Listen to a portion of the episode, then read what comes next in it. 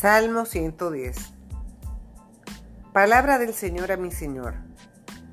Siéntate a mi derecha y ve cómo hago de tus enemigos la tarima de tus pies.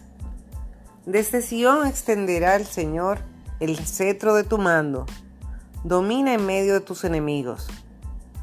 Tuyo es el principado desde el día de tu nacimiento. De mí en el monte sagrado tú has nacido como nace el rocío de la aurora. Juró el Señor y no ha de retractarse. Tú eres para siempre sacerdote, a la manera de Melquisedec. A tu diestra está el Señor. Aplasta a los reyes en el día de su cólera. Juzga a las naciones, está lleno de cadáveres y de cabezas rotas a lo ancho de la tierra. El bebé del torrente en el camino, por eso levanta tu cabeza.